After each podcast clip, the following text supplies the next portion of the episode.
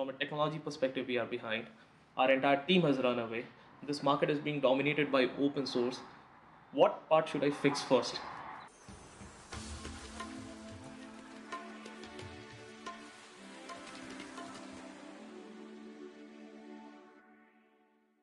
Welcome to Outliers. Uh, this is a podcast with Outliers, and uh, you know, last episode uh, we spoke to a 15-year-old girl and and learned more about how she uses technology. Uh, she's a type one uh, diabetic uh, born with diabetes, and it was fascinating conversation. This week we are back to some more deeper insights on entrepreneurship, and I'm really excited to have Pallav Nadhani join us uh, in this episode of podcast. Uh, Pallav, welcome. Thank you, Pankaj. It's a pleasure to be here, and thank you for having me over.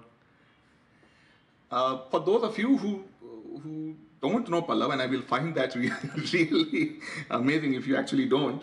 Uh, he, uh, the first time I heard about you was when I was in one of my assignments at Economic Times, and uh, bootstrapping was not being even talked about. So I heard the word bootstrapping first time I was like, what? I, you know, I, I write, but I'm not really good in English. so I looked up and I read around, and I so then uh, that's when I heard this first and fusion charts, and people were. You know, very privately, people used to talk about, uh, oh, by the way, do you know uh, there are startups who don't take money? And I was like, how can you be a startup and not take money? So that was my first. Uh, and then over years, uh, I have watched uh, Pallav as an entrepreneur and come to know him as someone who shares uh, bold insights and uh, and they are very valuable for everyone in the ecosystem. Uh, I think few months ago we met and had a deep conversation about your life and journey, and that got me really thinking, uh, including uh, you know the, the lessons in building a startup without taking money and all that. So that's the reason I really wanted to have this conversation, Pallav. Uh, to kick off uh, this, uh, tell me a bit about yourself. Where do you come from? Who are you? so, was born and brought up in Bhagalpur for the first 15 years, Pankaj. Uh, um, and I had a great experience there. This was the pre-tech age, so you'd go out in the evenings, go to the field, play cricket, play football with the local boys, have a social connect.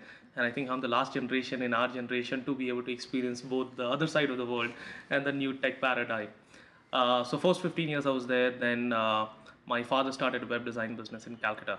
Uh, this was 98, uh, but I was in class 8. So he said, why don't you complete your class 10 and then move to Calcutta? I said, okay, fine. Uh, completed my class 10, came to Calcutta. It was a total culture shock, small town boy, directly put, dropped into a large city. And on top of that, then I went to one of the better schools in the city, La Martiniere for boys. So it was like a double culture shock. So I think that was one of the most form. Those were one of the most formative two years in my life because of the change of the city, the change of school, and then while I was working in my dad's business, uh, I learned a lot of things about uh, overall life. What does uh, creating a business mean? Uh, what should I be doing to get an uh, early sense of that? How was that working with your dad as a co-founder? Oh, in that business, I was not his co-founder. So he, so we, uh, fortunately, I mean, in our family, computers have been there for a long while. So my dad's elder brother, he used to run accounting and payroll package in DOS and Clipper-based applications back in I think 85 or 86. Yeah, so those were the early adopters. Uh, unfortunately, that time they took the product mode and not the services mode. Fortunately, I took the product mode later on, not the services mode. So that's a backstory to it. How did you become an entrepreneur? accidentally, very accidentally. So uh, I was in La Martiniere uh, in Calcutta, and that's a place where every evening my colleagues would go out and to cafe coffee day or they would go out to bowling. And these are pretty expensive activities for a 16, 17 year old kid. And I could go to my dad for pocket money a couple of times, uh, max thrice, maybe go to mom once, but even then you will short, uh, fall short of money in the month. So, and given that I had been coding for a bit because of uh, computer in the house, I figured out hey, why not try uh, using my coding skills to make some money? So there was a site called asptoday.com which would pay handsome money for writing innovative articles. So, and this and that time the web was pretty new, and so on one side you had the desktop which was pretty ugly, and on the other side you had web which was that time not so beautiful but still bouncy and animated and all of that. So I said, how do I bring the goodness of web onto desktop, especially in terms of charts? and wrote an article about it. They used to pay a dollar a word, so I tried to write an article as big as I could. They capped me at 1500 words and paid me $1500. and so then that got published. I was like, okay, one article done, I have to find another one. Wrote a couple more, but once the charting article went out, uh, it was interesting. A lot of people would come to me and say, you know what, why don't you change this one small thing or build this for me and I'll pay you $100. And that time, and these were all uh, global guys like from US, from UK.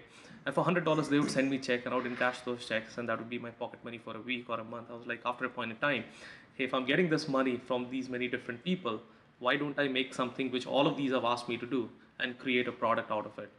Uh, that time I had no idea what a product is. I had no idea how to go to sell. It was just a bunch of sort of gut feelings combined saying, okay, this looks right, let's do it. The end goal was, let's just make enough pocket money for cafe, coffee day and bowling. So, when did it start becoming a serious business and how? So the good part is right from uh, year one we got started making some money. Year one was enough pocket money. Year two was more pocket money that I had to save. Year three was when it was a lot where I was like, okay, now I need too many. Th- I need. I, I'm doing too many things. I need to hire people. So started looking out, and I didn't know what hiring is, so on and so forth. So I reached out to my elder brother. Used to work for another company earlier, software company only. My dad had hired a bunch of people, but I looked at myself like, why would somebody come and work for me? I have to find somebody like me. So I called my cousin and said, hey, I need to hire. He said, hey, I have a friend who just graduated. And then we started working uh, in, our, in my bedroom. So first, I think six to eight months, we were working out of our bedroom. Obviously, both of us were single. And that, that's when we created something better. I still remember this was uh, March of 2005 when we released a product, a newer version of the product. And in one week, we sold as much as what we had done in the previous year. Wow. And then we realized, oh, we are onto something. Let's try now expand it. How did you go about that? I first asked my dad to join as a co-founder. I said, okay, I, I can take my product. I know technology. I don't know anything about anything else. So why don't you come and join? At that point, his company was not doing so well on the accounting space relatively because obviously Tally was a market leader and he was trying to build things around Tally and for Tally for some point in time. And he said, you know what, I can do that in my spare time as well. Let me come and help you. This looks like an interesting growth opportunity. So then he came and joined me as a co-founder and from there, I mean, yeah, it's been, uh, this, is a, this is going to be a 15th year at Fusion Charts. How was that asking your dad to be a co-founder? I think it was pretty easy. I said, Dad, see, we are making money and I'm making good products. I can definitely use your help. He's like, okay, yes. I think uh, that, that wasn't the difficult part at all. I mean, A, because uh, he was doing business and he has changed his business a lot of times. So he was not into computers. Earlier, he was into civil real estate. Before that, into trading. Then he started a computer training academy. Before he started, he gobbled a lot of books himself to learn computers and then he said, I'm going to teach. I'm like, okay, that's fine. Ran a successful computer training center in Bhagalpur, that's uh, in Bihar. Then he said, okay, web's coming. So 98, he preemptively saw that the web is coming, is going to change. He said, I'm going to learn web design and build websites for clients. And then he started a web design company. And then he came to Calcutta and started building websites for clients. And these are some large corporate clients as well. So he always had that sort of hustling in him. I think that gene I got from him. He said, okay, let's try. What is the worst thing? We'll fail. But if something works, we just need to succeed once. So convincing him, showing that, you know what, this is really doing good and I could definitely use a lot of expertise. It was a very simple conversation back then. And uh, so now I understand when did it start becoming a serious business. Of course, with dad involved, it, it will be even more uh, so. Uh, what were the, the kind of tipping points uh, in, in that early phase uh, where you said, oh, okay, this is really going somewhere? So the thing is, in the early phases, we're not logically thinking or we're not sort of rationally projecting anything. The only thing we're thinking is, are we satisfying our customers? Whatever customers are asking, let's do it.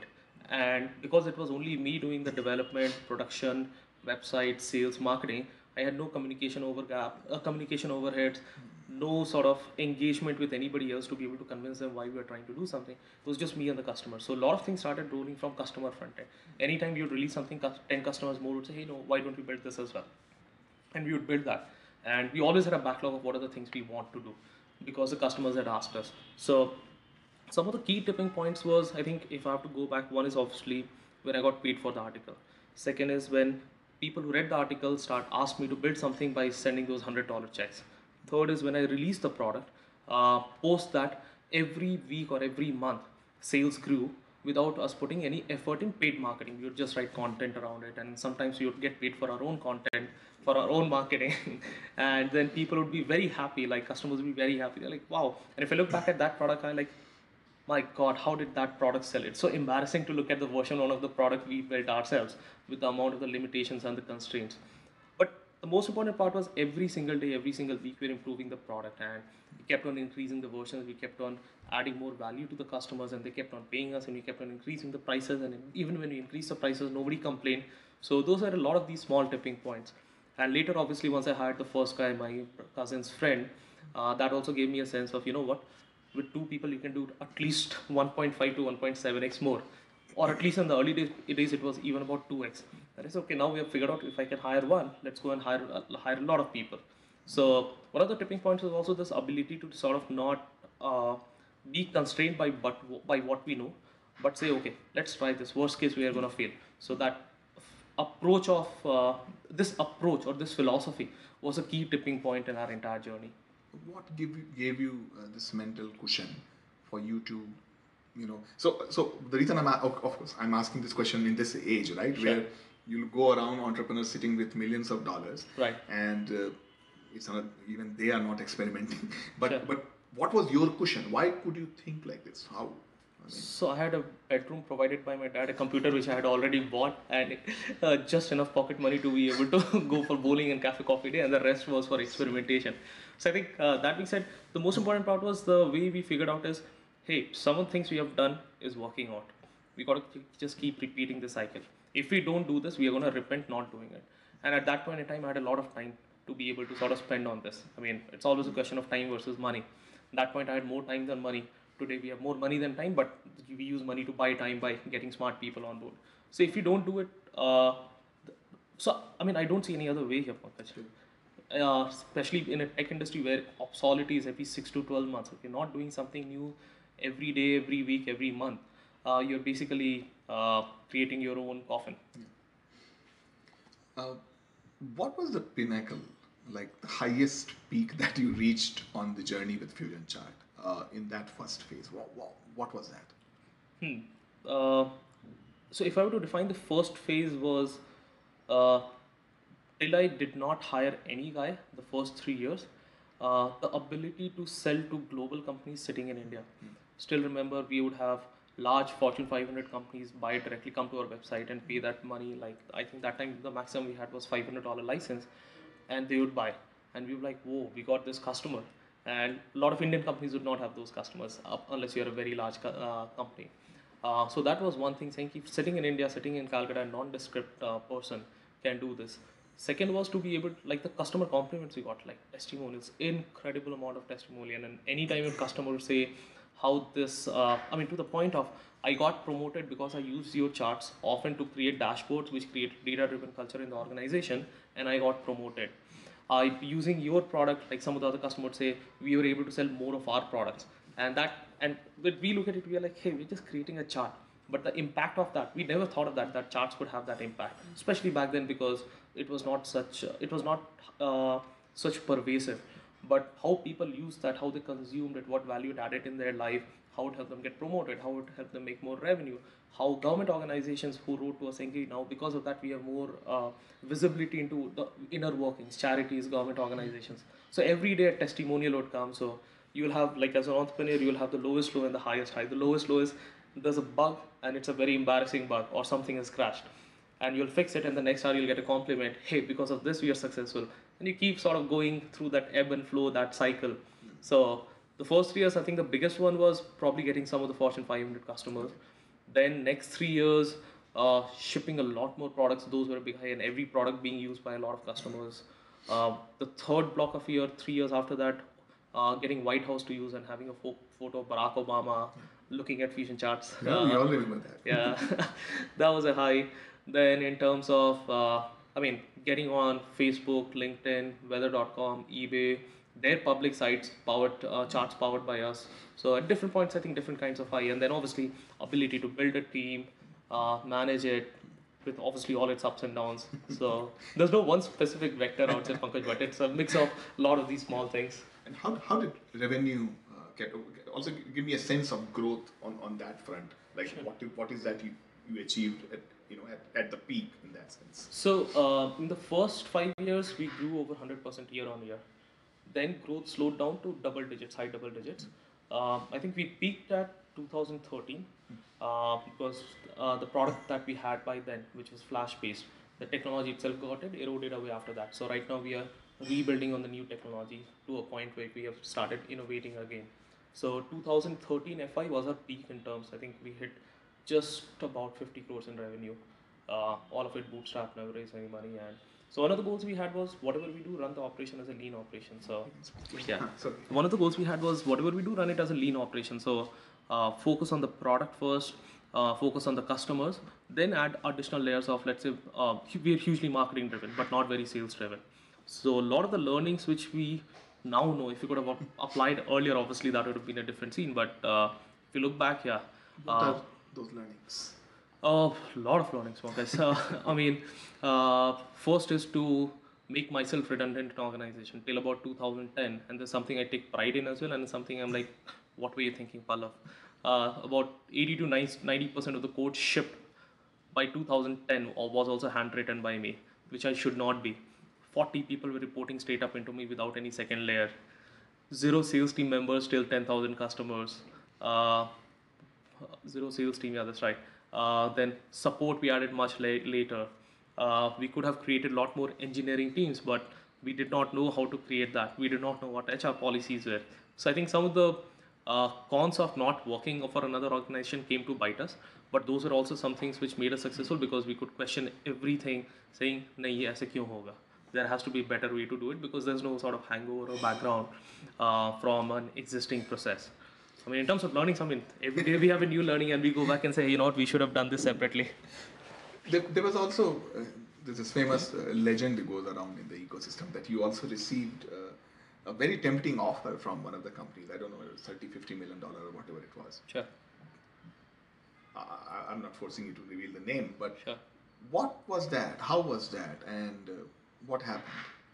Okay, so we have received three offers in our life. Uh, so without getting into the details, yeah.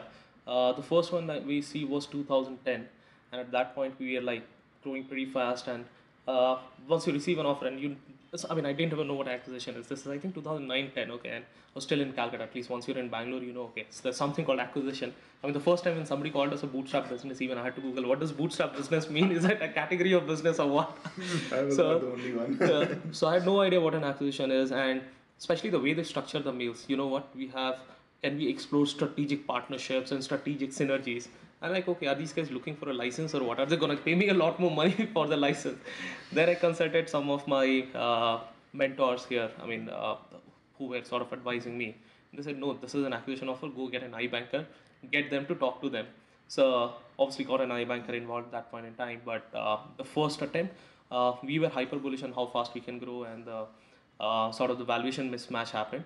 Uh, and I'm so glad that we didn't sell it for the first time. The second one happened, I think, three years later, and that was the larger one.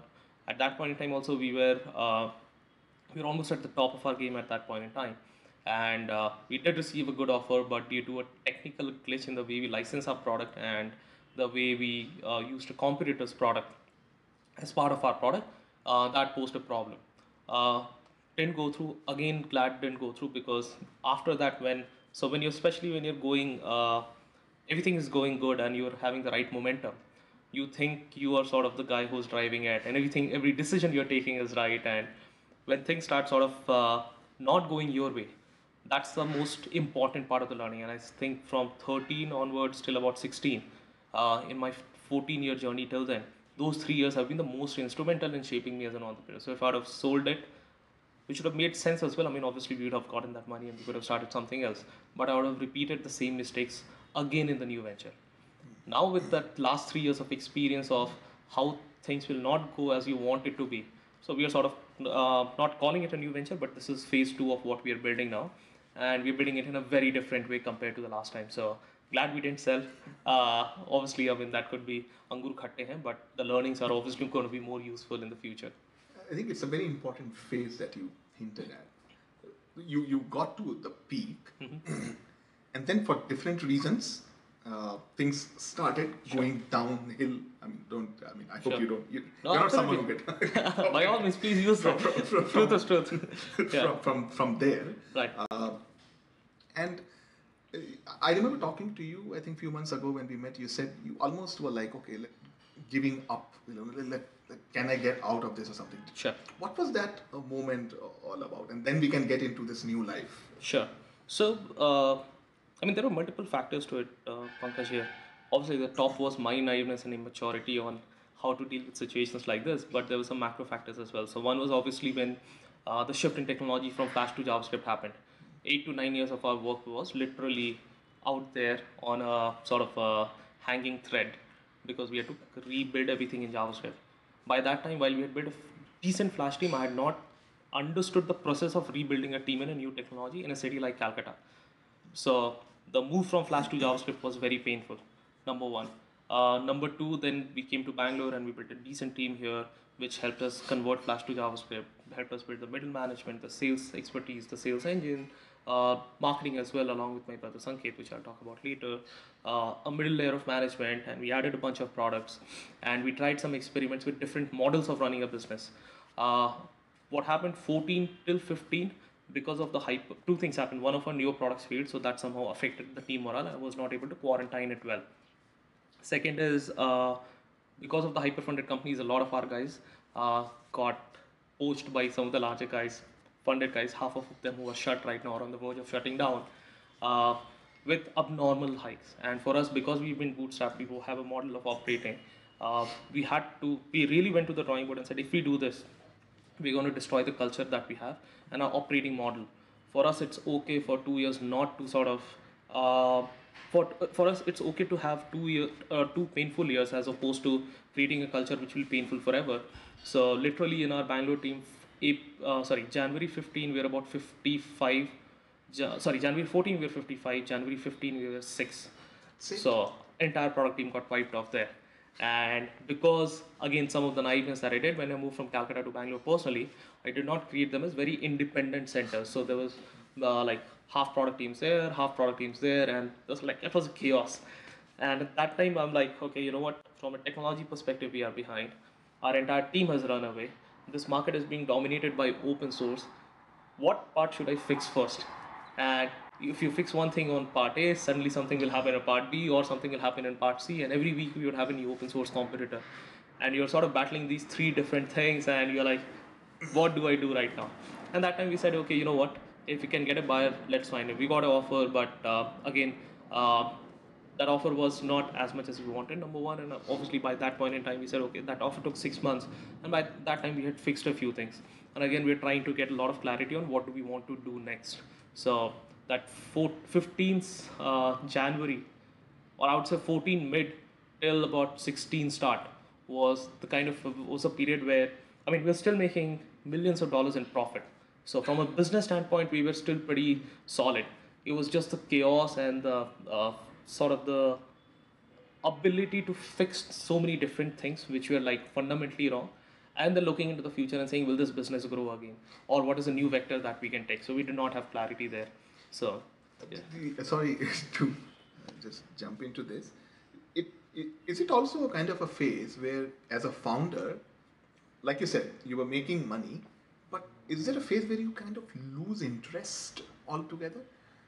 Like, does that also did, was was that what was happening then? So I, I don't think it's about interest here, Pankaj. At least if I have to speak about me personally, as founders, you have a goal. You want to make better things. You want to work with great people. Uh, you want to deliver value to your customers, and to be able to sort of maneuver and navigate through that, you need to have some semblance of control on how do you think you you'll go from point A to point B. With so many things on sticky wicket, which are highly variable, every time you're moving a step ahead, you're forced to move two steps back. So the interest was always there. Obviously, there were questions or doubts about what is the future of this industry, the min- minute industry we were in, and which you're not able to sort of uh, very well describe back then. Now, where we have a lot more clarity, and every action you take, you're taking two steps back. So that sort of created a more, say, more uh, frustration, more uh, despair than la- lack of interest. And uh, we talked about technology disruption that happened in your space and this whole open source wave. And on the other hand, operationally, you were facing all these challenges. Right. Um, now, uh, mm, let us come uh, to 2006, 20, 2016 phase. Sure. Right? And, and, and of course, now you mentioned that you are building something new. Is there a point in time when, as a founder, you should you should kill it and do something new, or because I have seen a lot of founders they, they don't kill it, Sure. but they will do something new. Sure. How, how is that balance? I, I mean, like this also is something which I pick, like Girish uh, of Freshdesk talks about. It need to be dispassionate about it. Sure. Easier said than done. Sure. So I think uh, in that uh, I don't have an exact answer for this here, Pankaj, but I'll tell you what worked for me and what kind of mental models we are using. So uh, the way we are approaching this is uh, what is pushing us forward, what is pulling us backward, and we would use to and me and my father we would sit or walk over emails or over calls saying, uh, what are we working for? and we would ask very abstract questions. Imagine today if we stop working, we say, you know what, let's shut everything and we are going vacationing. How many days before we get bored and we'll come and build something new? Both of us said maximum two weeks. After that, we can't, and we have tried it multiple times where we would, me and my wife or family, we would go for vacation for, uh, let's say, three weeks or four weeks. Exactly 11th, 12th day, we are like, no, we can't do more. It's just like, I mean, it's it's good to explore, it's good to travel, but there's a feeling on the 11th and 12th day, and it has happened thrice over, so it's not like a sort of a one-off where we need to feel do we need to feel that we are building something interesting. Otherwise, there's a creative void which sort of sets in, and that creative void kills you internally because yes, you are traveling across the world, you look at happy people, you're staying at nice places, eating all the food, partying all as much as you can, but you can only do it so much because those are things which are fillers. Those are things which are not your main life. So we asked, okay, what if we shut this today and uh, we don't do it? We what do we do ahead? They're like, we're gonna make another business. They're like, okay, what do we need to do and make another business? We need an idea, we need people, we need an office space, and uh, yeah, we need customers and partners. What do we have today? We have an idea, we have people, we have customers, we have partners, and we have an active plan to hire more people. So we have one more thing if we continue today as opposed to shutting it off and starting. So instead of looking, so what we changed is we changed the perspective of us as being Fusion Charts as a product to Fusion Charts as a company which can create great products. And which is where we evolved the uh, framework of people valued over process, valued over products. Earlier we were always like product, product, product, product, and customer. Now we are like, if we have great people with a decent process, we can create any kind of product. To be able to do that, we have to fail creating products because if the more we fail, the more we learn from what failures did we have. The more we fail in hiring, the more we know what kind of people would work for us. And we, I can talk about all the hiring experiments we did. The more we fail in process, the more we know what kind of process would work. After umpteen amount of failures, we just need one great product again to build back. What whatever we are trying to attain to fill that, uh, to build a customer value, to feel that sense of uh, uh, being creative, to be able to overall contribute to the ecosystem. So he said we already have those building blocks. Why uproot it? Yes, we'll need to change some of the building blocks, but if you have survived three nuclear winters, so this was not the first time you were about to die. There are two more stories before that. Oh, Yeah. tell So- me about them too. so first one was where a Eastern European uh, company copied our source code and started selling for cheaper, twenty dollars cheaper each license, blatantly, and we were like, what do we do? Uh, then we called uh, our legal. They said, you know what, Eastern European copyright back then was not very strong. So even if you and fight, we don't know whether we are going to win, but we are definitely going to lose and uh, lose a lot of time and definitely years revenue. We're like, we are technologists. We are not. we, we do not want to go into this space. So he said, okay, if you have to think like a tech person, what do we do? He said, hey, let's make a better product and make our previous product free. What they're selling for twenty dollars cheaper. So we did that. We made a way better product and made that our previous version, which they're selling for cheaper, free. They died within six months or something. Second one was the Flash 2 JavaScript story. Third one was when our entire Bangalore product team got wiped off, and we literally had nobody to sort of uh, run and manage multiple products. So we said, if you survive three nuclear winters, what is the worst that can happen? So we internally call ourselves a cockroach startup more than a bootstrap startup, and that's a term we have borrowed from the internet. So we're like, okay, now we got the fundamental basics right. we know how to build products. We know how to. We have money in the bank, and each year millions of dollars are getting added because of what we have built. We have customers who still like us if they not love us yet because we have to win their love back by delivering a lot more.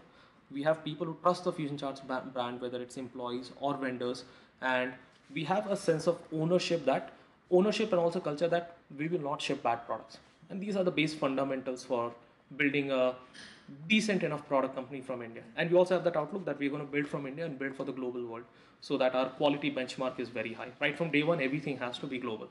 And then there are obviously a lot of missing gaps which we are now fitting in with respect to rebuilding the Bangalore team or expanding into new product areas. So that's our operating philosophy right now that uh, figure out what is the most important thing that we can do in the industry that we are in by approaching the pain point through a framework that we use as well. Ensure how do we hire great people and fill in the gaps, and ensure how we are having fun together while building it. And we are not in the mode of like hyper growth and make people work on weekends compulsorily. It's like, hey, come here, let's build great products together and let's have fun. one of the temptations would also have been about, I mean, raising money altogether. I understand the, Sure. the bootstrapping part of it, but uh, I'm sure you would have received interest over, uh, you know, this uh, career as an entrepreneur. So how, how was that and what is your take on, on, on that? So I think uh, we, we did, uh, so we never, okay, let me take a step back. So this was 2008 onwards when I think we won the Emerge Award from NASSCOM and then we came into the sort of eyes of uh, people looking out to invest and we did get a lot of interest and i just met a lot of these people by out of curiosity kya because in calcutta you never know about calcutta is a dhanda place okay there the only thing that matters is bottom line. So business is run like a business. Uh, and when I shifted to Bangalore, I think 10, 11, 11 I shifted, but usse pehle I used to come to NASSCOM product conclaves and some of the other uh, conferences. Uh, then I would meet a bunch of these guys to be able to understand what is this.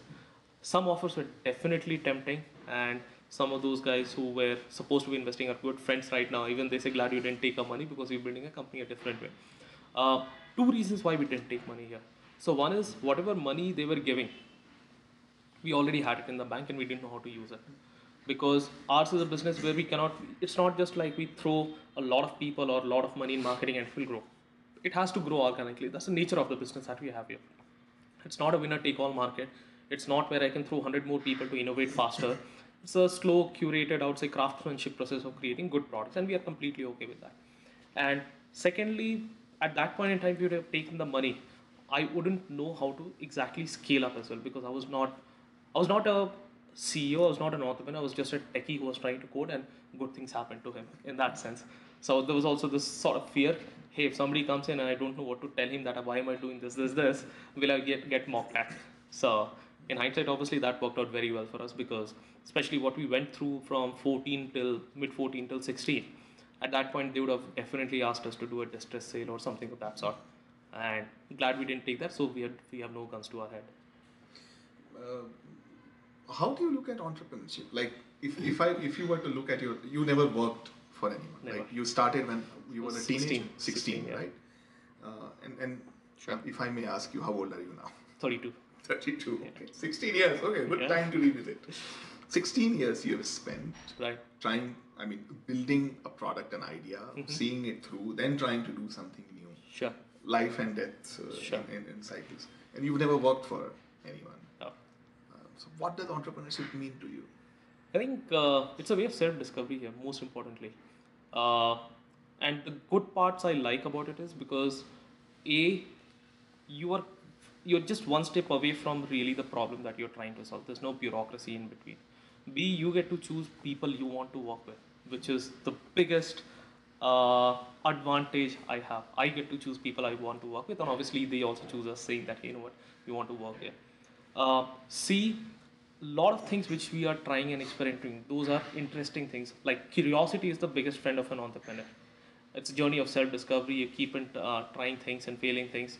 Uh, what would have killed me in a job is the discipline and the boredom, doing the same thing over and over and over again. Yes, I agree. Even here on in entrepreneurship, there's 50% grinding and 50% thinking.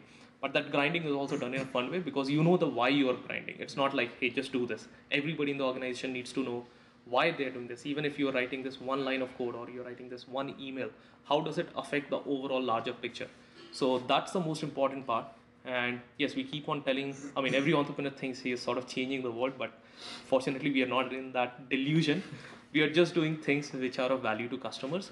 And as long as we can deliver that value to customers and we are proud of our craftsmanship, I think that's, we, we can't ask more. I mean, that's the perfect place to be in. So, so if, if you were to sit 16 years down the line, you would have tried and different things as an entrepreneur. Absolutely. In fact, maybe beyond software. So I have a bunch of ideas beyond software, beyond tech as well. And I'm very curious about that. Just that right now we need to get our, uh, at least for the next 10 years, a lot of things here because we have a lot of ideas floating around now. We are rebuilding the Bangalore and Calcutta team, augmenting it. We've got a, uh, we hope, clear understanding of what the market wants, and already we are in the process of releasing uh, some of the newer products and validating some of the newer ideas that we have. So the good part is, at least in tech, every six months everything changes, and there are so many new things to sort of go and build on top of. Outside tech, I do have curiosity in some of the places, but uh, that's for at least uh, um, that's in the backlog for at least a decade. Good.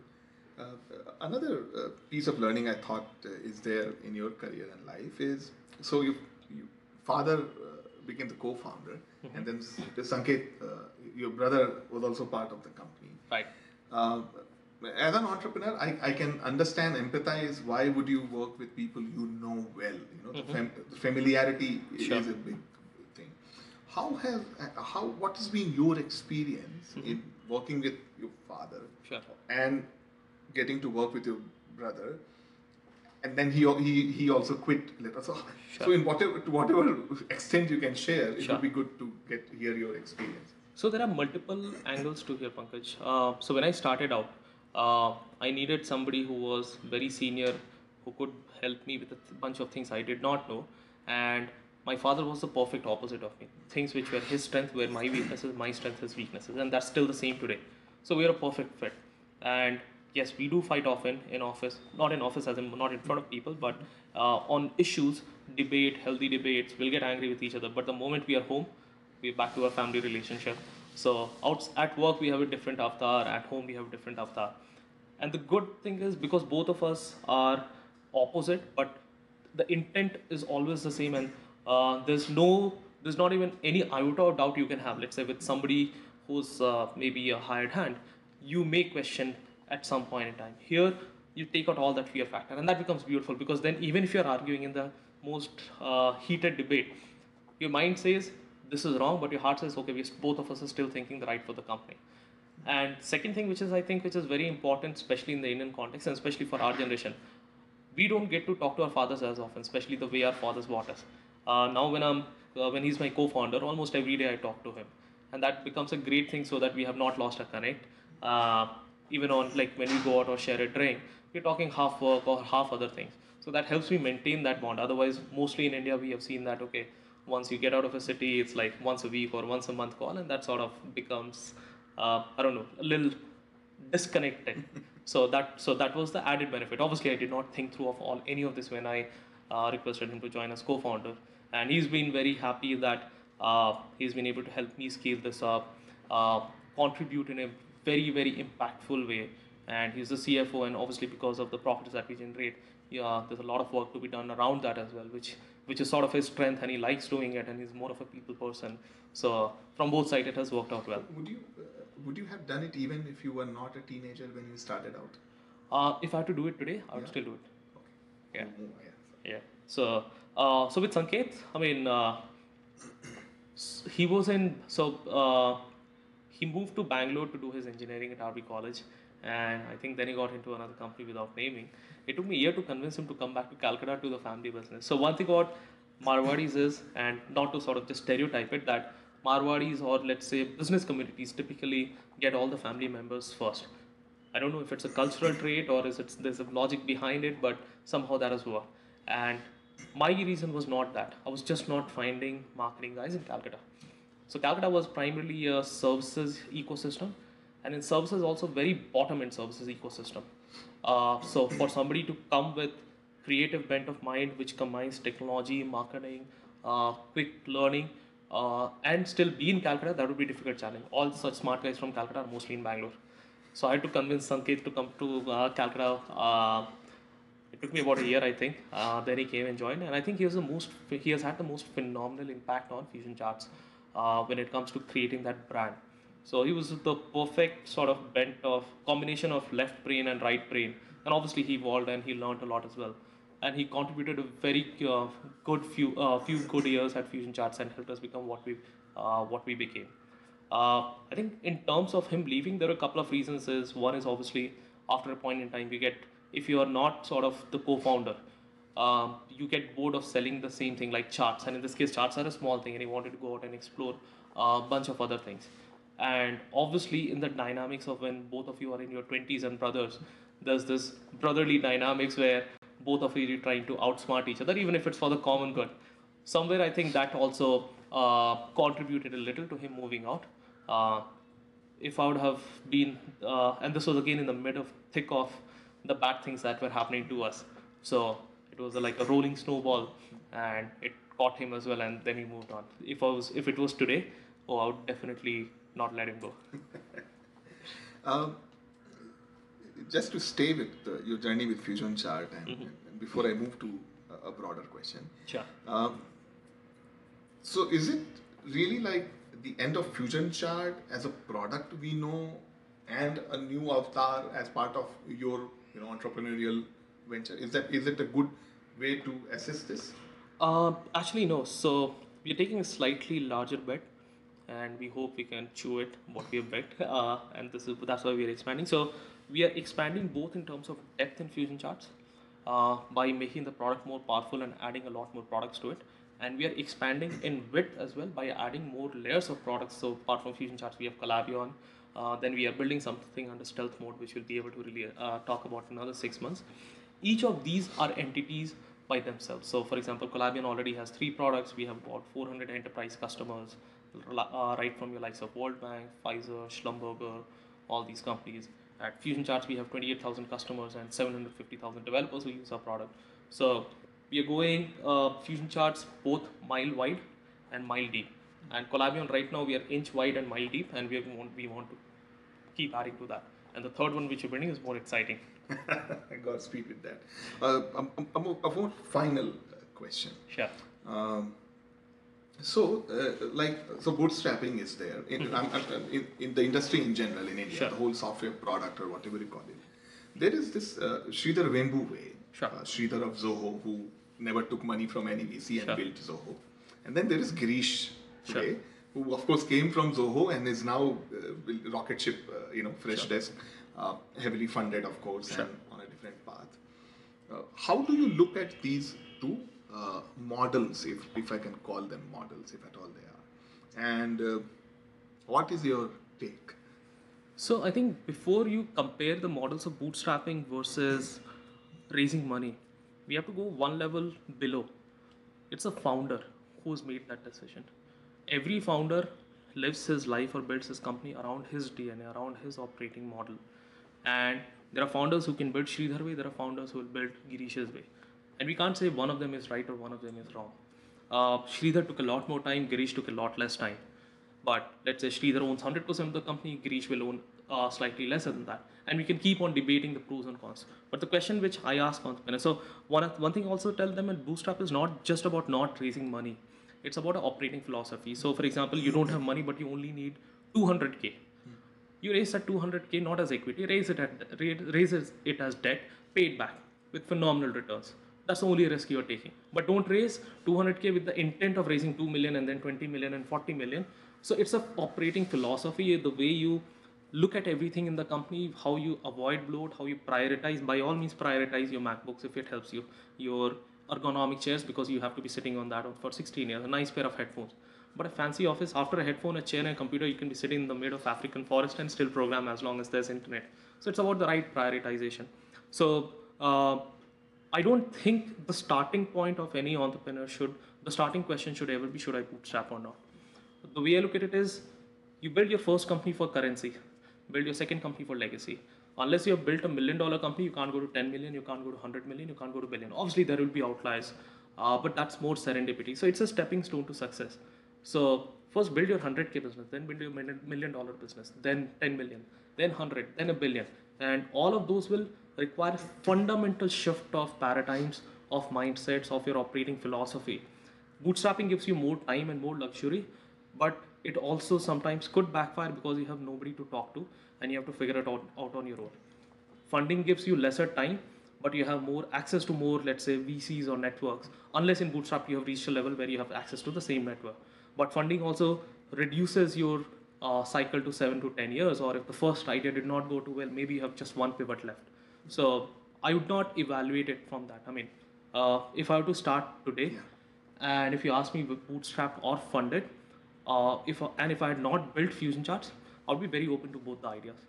So based on the type of business that I'm building, if it's a me, if it's just me sitting in a room and doing some fantastic programming and that could scale up, I don't need to go raise money because raising money also comes with its own share of expectations, governance, uh, people's expectations. Your members, your employees will suddenly have a lot more expectations.